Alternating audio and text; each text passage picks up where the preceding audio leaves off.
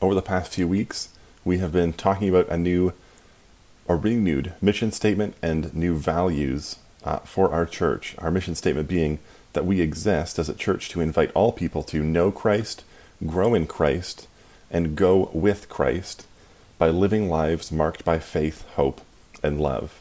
And underneath that faith, hope, and love, we've placed our values, uh, practices of faith, practices of hope, and practices of love that don't just build us up in our faith, but help us to build others up in the faith as well, and to engage in our mission of knowing Christ, growing in Christ, and making Christ known, going going with Christ into the world, to to love and serve the Lord and love and serve our neighbors as ourselves. The value that we've started with is prayer, the sort of base value, the value that informs really all the other values. And last week we talked all about the Lord's Prayer and how we can use it to build up habits of prayer in our life. So if you want to learn more about that prayer, you can go back to last week. But something often gets missed, I think, when we speak about prayer. And that is, prayer is often a wrestling match.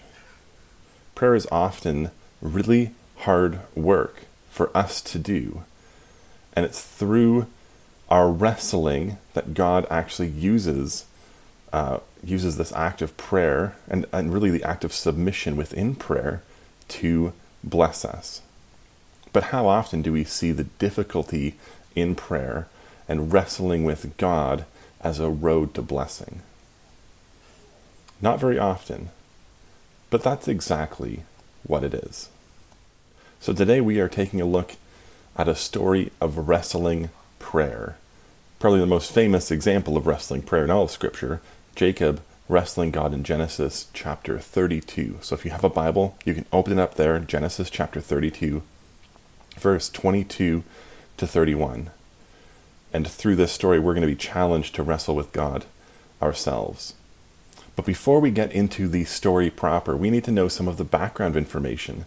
In Israel's history, there were patriarchs who were sort of the heroes of the faith, who are looked to as role models for the Israelite people, and whose lives showed how God had chosen God's people to be a blessing in and for the world. So you have uh, uh Abraham who receives, um, who who has the Abrahamic covenant with God, and Abraham has a son Isaac, and then Isaac had two sons, Esau and Jacob. Esau was the patriarch proper. He was the firstborn of the two and uh, of the twins, and Jacob came directly after. But Jacob is the one the Bible focuses on. If you read through again and again, Jacob is the one mentioned, and Esau is just about ignored. So we have to ask, why is that? What's going on there? And it's because Jacob is a bit of a trickster. He's a usurper. That's what his name means, Jacob, usurper. So we see when he's born in Genesis 25 all the way through the, the early portion of his life in Genesis 27, we see Jacob attempting to usurp his brother Esau. He talks Esau into giving Jacob his birthright, um, sort of tricks him and trades his birthright for a for a hot meal. It's really uh, it's it's really quite devious. But then, even worse, in Genesis chapter 27, Jacob deceives his father Isaac into thinking that he was Esau to be able to get Esau's inheritance. And so he received a double inheritance when, I, when, when, uh, when his father passed away. And as you can imagine, Esau was furious and said, essentially, I am going to kill you. as as as you do when that happens. So Jacob fled. He ran away. And so who is Jacob in the story in the early portions of his life? Jacob is a deceiver. Jacob is a liar. Jacob is greedy, dishonest. He's a cheater. He's a schemer, etc., etc. This is who Jacob is. That's the image of the person that this name represents. And Jacob would go on to trick other people. He tricked a man named Laban into uh, giving his daughter away in marriage. And, and Laban was a bit tricky too, so he actually tricked Jacob into marrying one of his other daughters first, and then and then Jacob tricked him into uh, giving him the the daughter that he actually wanted to marry, and so he had he had two wives, and Laban said, "Oh, you can't do that," and uh, and and sent four hundred men after them when Jacob and his wives fled. That's about the time when we are seeing the story that we're going to take a look at today. By this time in the story, he's fled Laban, his father in law. He was going to actually return to Esau after a number of decades to try to reconcile their relationship. But remember, Esau said, I am going to kill you. So he didn't know how it, how it was going to turn out. In front of him was his brother who wanted to kill him. Behind him were 400 soldiers who wanted to kill him as well. He is between like the definition of a rock and a hard place. No matter where he goes, there is danger. So keep this in mind when we look at this passage because it's actually really important. We're going to go through the passage slowly. I'm going to read some verses and make some notes, read some verses, make some notes.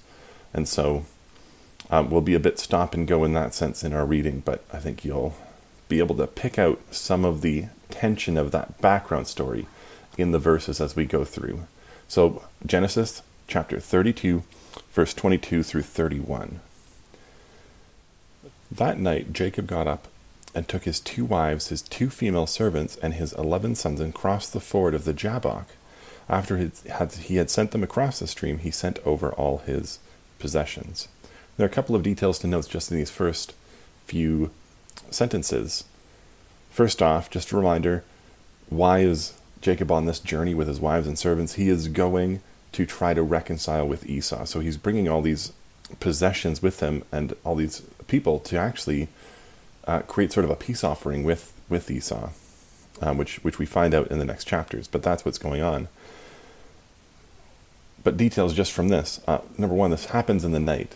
this is something you f- see throughout Scripture that oftentimes the nighttime is when people have the most profound uh, interactions with God.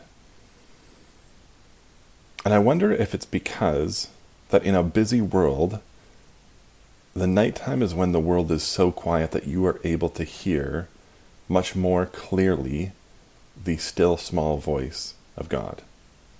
That there is something about the night that is different than the day. And you can sense it if you if you stay up late that there is like that there's a a quiet that descends on the earth. And I wonder if that is why in scripture this type of wrestling that we're going to that we're that we'll be reading about Uh, nearly always happens at night. Detail number 2, this passage makes pretty clear that Jacob was alone. He was alone. And number three, a location. It all happens on the banks of a large river called the Jabbok River.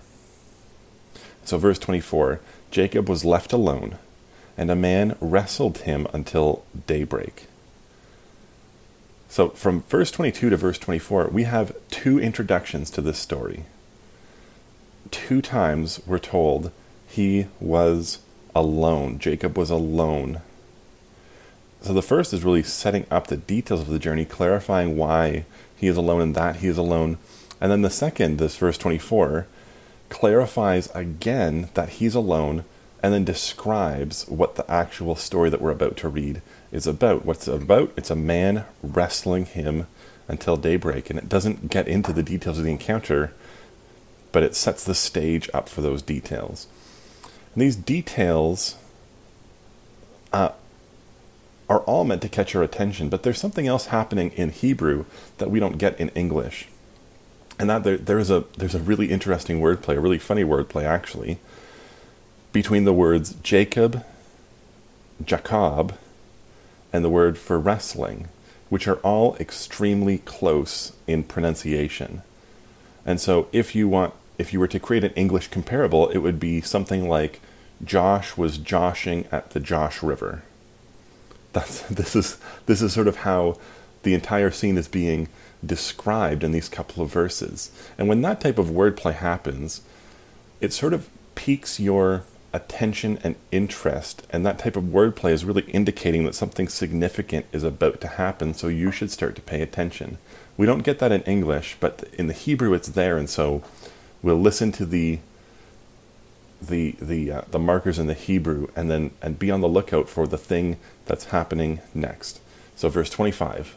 When the man saw that he could not overpower Jacob, he saw he touched the socket of Jacob's hip so that the hip was wrenched as he wrestled with the man.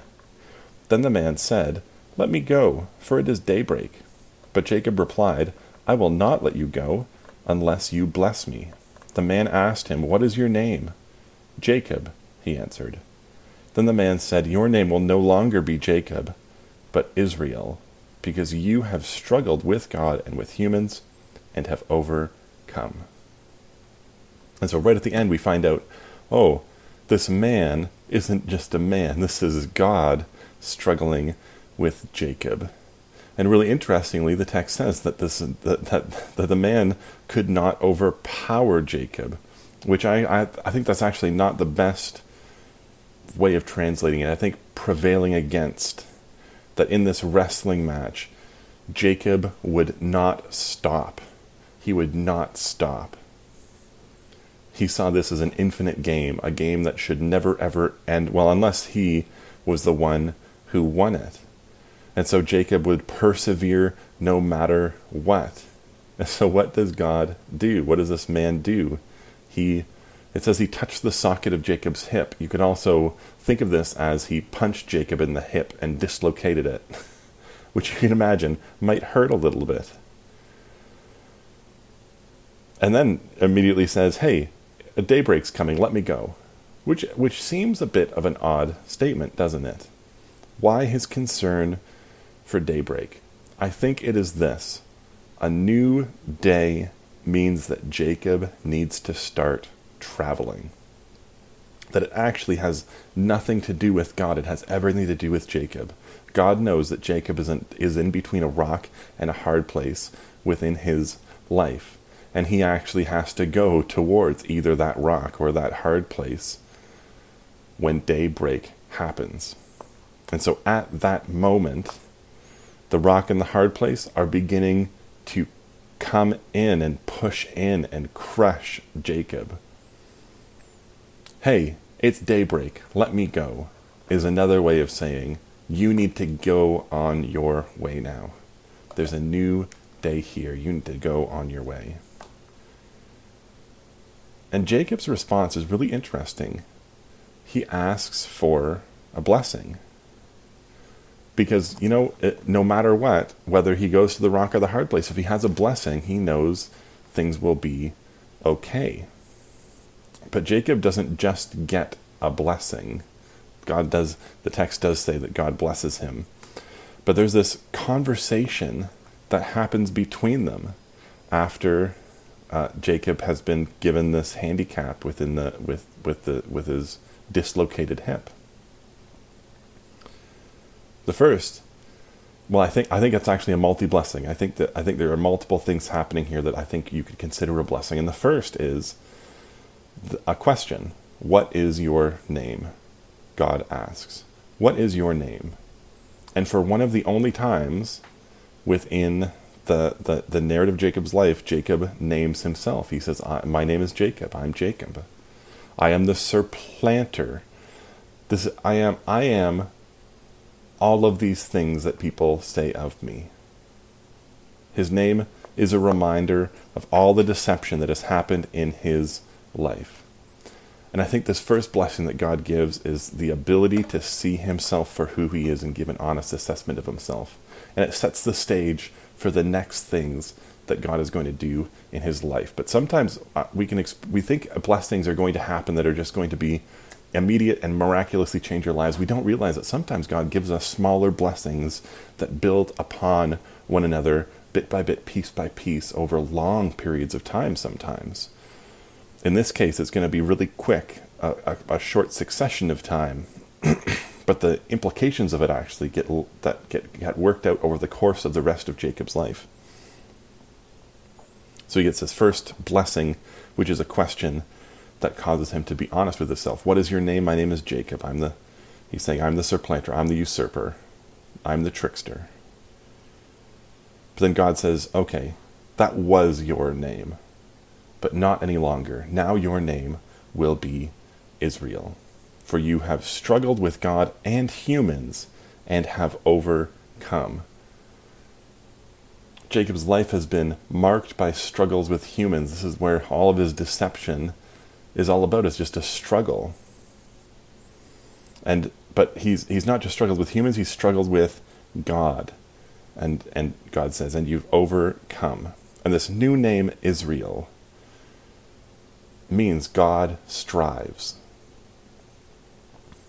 It's a it's a name that instead of recognizing deception recognizes submission to God. And by doing that, the ble- every blessing that God gives after is actually a in reference to this name of Israel of God striving. That God's blessing is not up to us to strive for, but God's God strives to bless us according to who He is. So this this isn't just a new name. This is an invitation to a brand new history and into renewed relationship with God and others. And so we see Jacob maybe notices some of this, some of what's going on, and realizes what's happening. And he changes his tone. Up to now, it's been very, very terse, but in verse 29, he says, Please tell me your name. But the man replied, Why do you ask my name? Then he blessed him there, and so Jacob named the place Peniel, saying, It is because I saw God face to face, and yet my life was spared.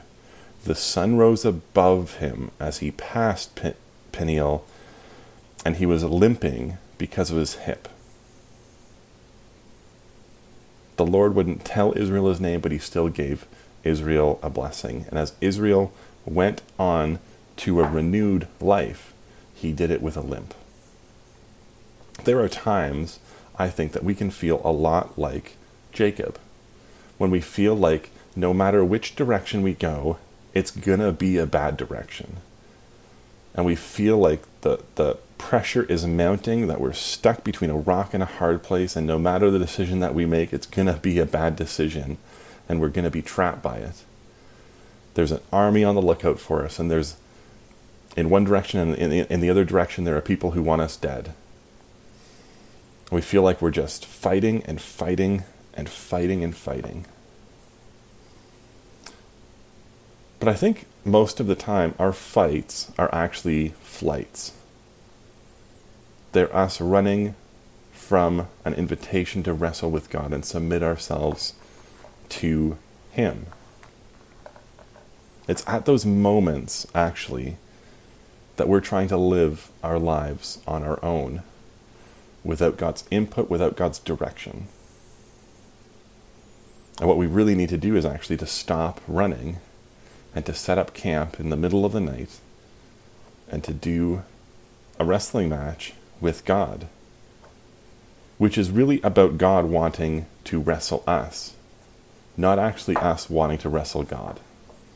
You notice that Jacob doesn't set up his tent at that riverbed and say, Okay, God, I'm going to start wrestling you now. The man came and wrestled with Jacob. God showed up and instigated the wrestling for Jacob's sake. And this is how wrestling with God often works.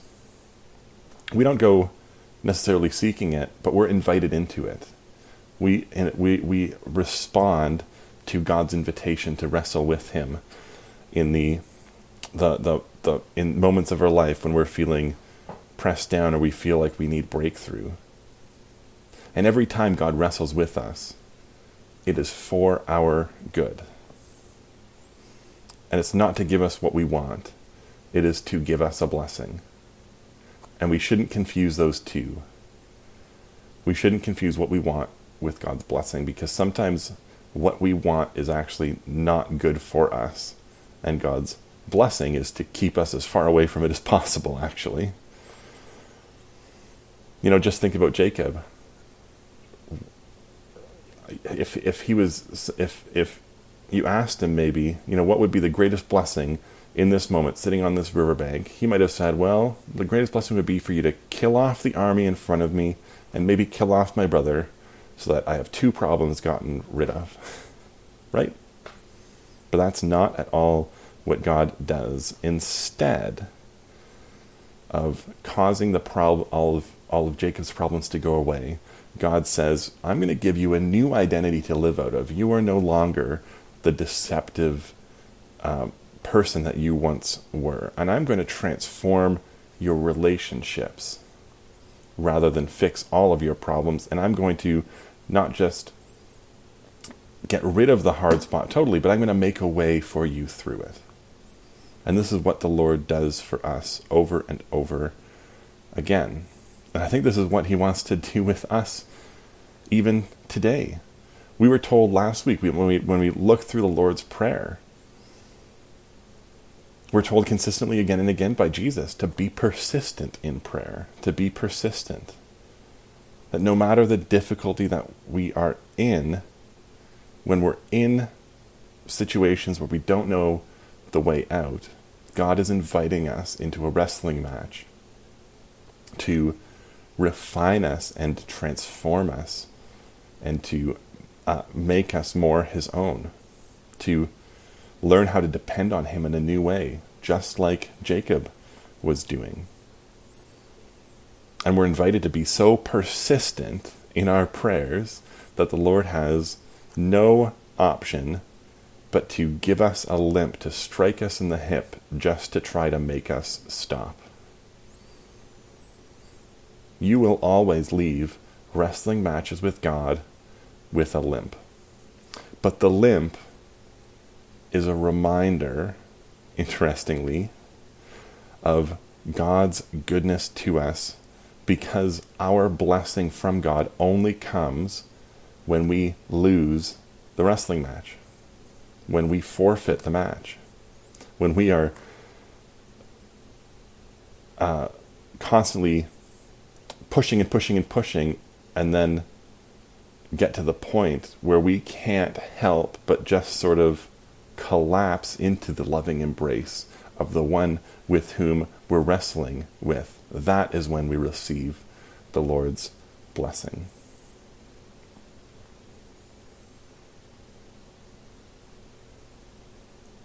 So, whatever we're faced with in life, whatever situations that maybe you feel like are just pressing in on you, the witness of Scripture in this passage is, I think, to wrestle, to take up the invitation that's being given to you, to stop running, and instead to lean into asking God for the blessing that we know He wants to give us. And so this is our challenge this week, is to take up the invitation. Take up God's invitation to wrestle with us. This could be personally you could be in just a situation where you need to pray it through, to wrestle with God, and to receive that limp and and have God make a way for you.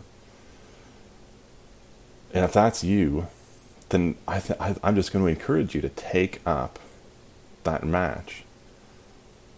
Uh, sit with the Lord in prayer, and it might be, you know, half an hour, it might be an hour, it might be two or three or four hours of praying and reading scripture and asking God to move and waiting waiting and pushing and pushing and being persistent until God does move in the situation that you are in.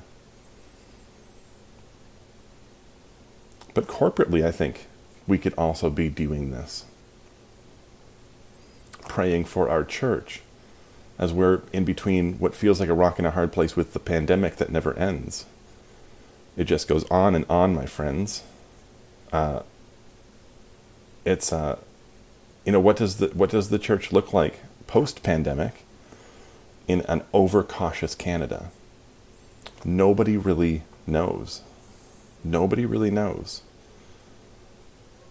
And so we can wrestle and ask for God's blessing upon us, asking Him to make a way to show us what it means to be His church in this season. That's what we're going to be doing on Thursday at 8. And so, again, I'm going to invite you to pray corporately if you're able to Thursday at 8 o'clock on Google Meet. The link will be on our Facebook page. But you know what? You maybe don't have something that you feel like God's inviting you to wrestle through. And maybe you can't make that 8 o'clock on Thursday prayer meeting. Well, I think you can also wrestle with God for the sake of our city and asking Him to move in our city to cause a uh, just a, a powerful move of His Spirit to bring people towards Him and to and to uh, to to cause an outbreak of His kingdom. I guess I'll put it that way. And so, if you're not feeling personally called into a wrestling match, and if you're not able to make our wrestling match on Thursday, then I'm going to invite you to, to wrestle for our city by going on a prayer walk in your neighborhood. And there is a brilliant resource that's been developed by the Greater Ontario House of Prayer, our friends at Go Hop, who uh, that, that, that will walk you through how to go about uh, prayer walk, and it will give you different prompts for things that you see along the way, no matter the neighborhood that you're in. So you can go to our website right now, wentworthbaptist.ca, and there will be a link on the front page to that prayer guide on their website that you can print off, or you can use your phone to visit the website to get those prayer prompts on your phone instead.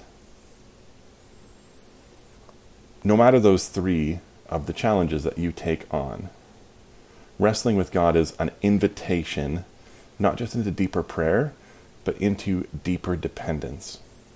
And it's that deeper dependence that's transformative. And so, wherever you are in your life, whatever situations that you are wrestling through and wrestling through with God, may your faith find deeper dependence in God through Christ and may you wrestle with God and leave not just with a limp, but with his blessing.